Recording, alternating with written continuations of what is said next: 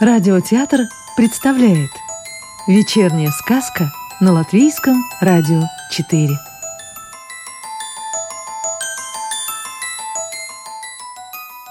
Сегодня послушаем волшебную историю Владимира Остапчика. Броль и ромашка.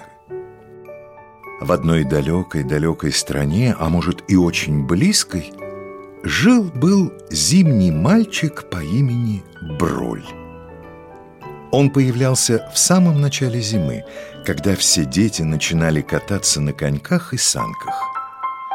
Откуда он появлялся, никто не знал. Не знал этого и сам Броль, просто появлялся и все – а жил он в дремучем и огромном лесу вместе с большими медведями, суровыми волками и красивыми оленями с большими ветвистыми рогами. Правда, медведи в это время года уже спали в своих уютных берлогах, и по вечерам он к ним забирался, ложился под теплый медвежий бочок и засыпал.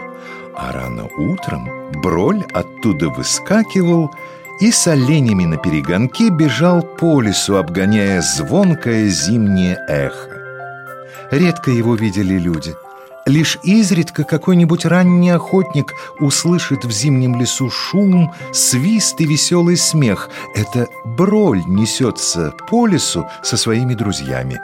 И бросает охотник в страхе свое ружье и бегом вон из леса. Броль наказывает всех, кто приходит в лес с недобрыми мыслями. Он поднимает страшную пургу, да такую, что не видно низги. И тогда бродит злой человек до тех пор, пока не превратится в огромный сугроб. Но тех, кто помогает дикому зверью выжить в лютые морозы и просто любит лесных обитателей, Броль охраняет и в зимнюю стужу – всегда выведет из леса к теплому очагу и к сытному столу. Но коротко время броля на земле. Как только растает последний снег, вместе с ним туманным облачком улетает броль. Туда, где наступают новые зимы, к тем, кому нужна его помощь и поддержка в это студеное время. Так и путешествует он вечные времена по всей земле.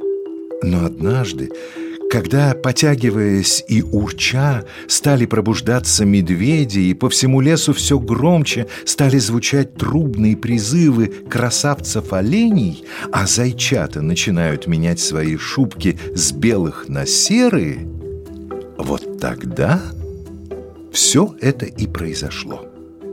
Броль чувствовал, что наступает время, когда он улетит куда-то в зимние дали, и бродил по лесу, перепрыгивая с одного снежного островка на другой, прощаясь со своими лесными друзьями до следующей зимы. Вдруг он увидел на лесной опушке необыкновенной красоты цветок, чем-то похожий на желтое зимнее солнце. У Броля защемило сердце – он смотрел на это нежное маленькое солнышко на тонком гибком стебельке и не мог налюбоваться. «Кто ты?» — спросил он, стоя на снегу под мохнатой елью. «Я Ромашка. А кто ты?» «А я Броль», — ответил зимний мальчик. Так они познакомились и проговорили неизвестно сколько времени. Броль рассказывал ромашке про зимы, про трескучие морозы, снежные вьюги, про своих лесных друзей, про реки, скованные синими льдами, и про холодное зимнее солнце, так похожее на нее, и про все, все, все, что он знал и видел. А ромашка рассказывала Бролю о пении летних птиц, о теплом солнце, о том, как шумит в лесу листва и как плавно катит свои воды река. И все, что они рассказывали друг другу, было для них так незнакомо и неведомо. Они забыли обо всем на свете, глядя друг на друга, и только говорили, говорили – Им казалось, что они не расстанутся никогда. Но солнце припекало все сильнее и сильнее.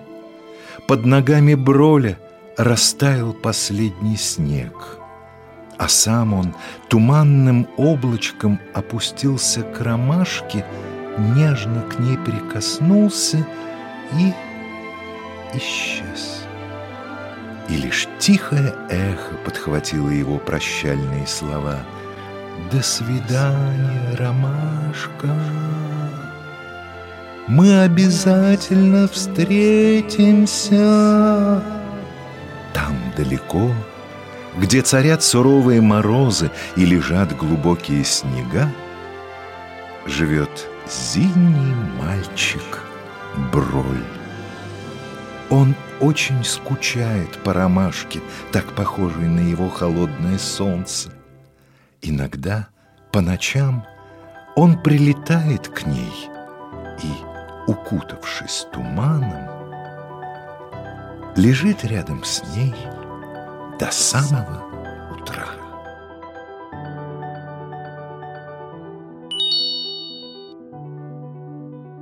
Небесный странник Высоко в небесах, где летят, обгоняя друг друга тучи, живет непокорный дух ветра.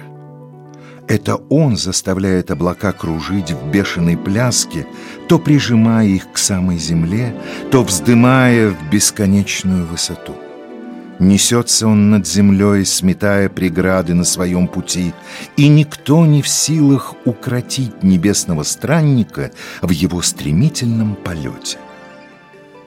Давным-давно, когда на земле царили счастье и любовь, все было совсем не так — как сейчас. Небесный странник баловал людей ласковым прикосновением, отдыхая в прекрасных садах Атлантиды или на берегах Великого океана. Он не свистел в мачтах кораблей с бесконечной злобой, а просто гнал их вперед, надувая ветром паруса. Радовались люди появлению небесного странника, складывали про него добрые стихи и песни.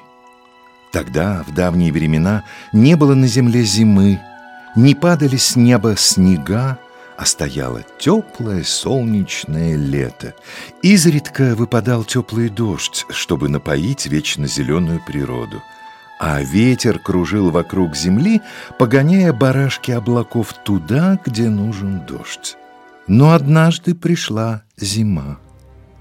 С деревьев стали облетать листья, оставляя голые растопыренные ветви. Испугался небесный странник этим внезапным переменам на земле. Сильным ветром он поднимал листья вверх к самым ветвям, но не могли они удержаться на них и падали, качаясь из стороны в сторону, обратно на землю. Тогда взвился ветер над верхушками деревьев в поисках невидимого врага, но никого не увидел. Только тихий шелест стоял от падающих листьев, и яркими огнями горели цветы, прощаясь с вечным летом. Взвыл небесный странник от своего бессилия и понесся ураганом по всему свету в поисках этого невидимки, поднимая в океанах и морях крутую волну, от которой гибнут корабли и люди. Так он и кружит с тех пор вокруг Земли всю осень и зиму. А весной отступает холод — и успокаивается ветер в радости долгожданной победы. Покрываются листвой деревья, и что-то тихо шелестят небесному страннику. Наверное, благодарят за одержанную победу. А может, просто о чем-то болтают после долгой разлуки с полевыми цветами. Уляжется на поля и леса ветер и отдыхает, лаская легким дыханием цветы и листья. Сказку читал актер Юрий Кушпелла. Новую волшебную историю услышите завтра.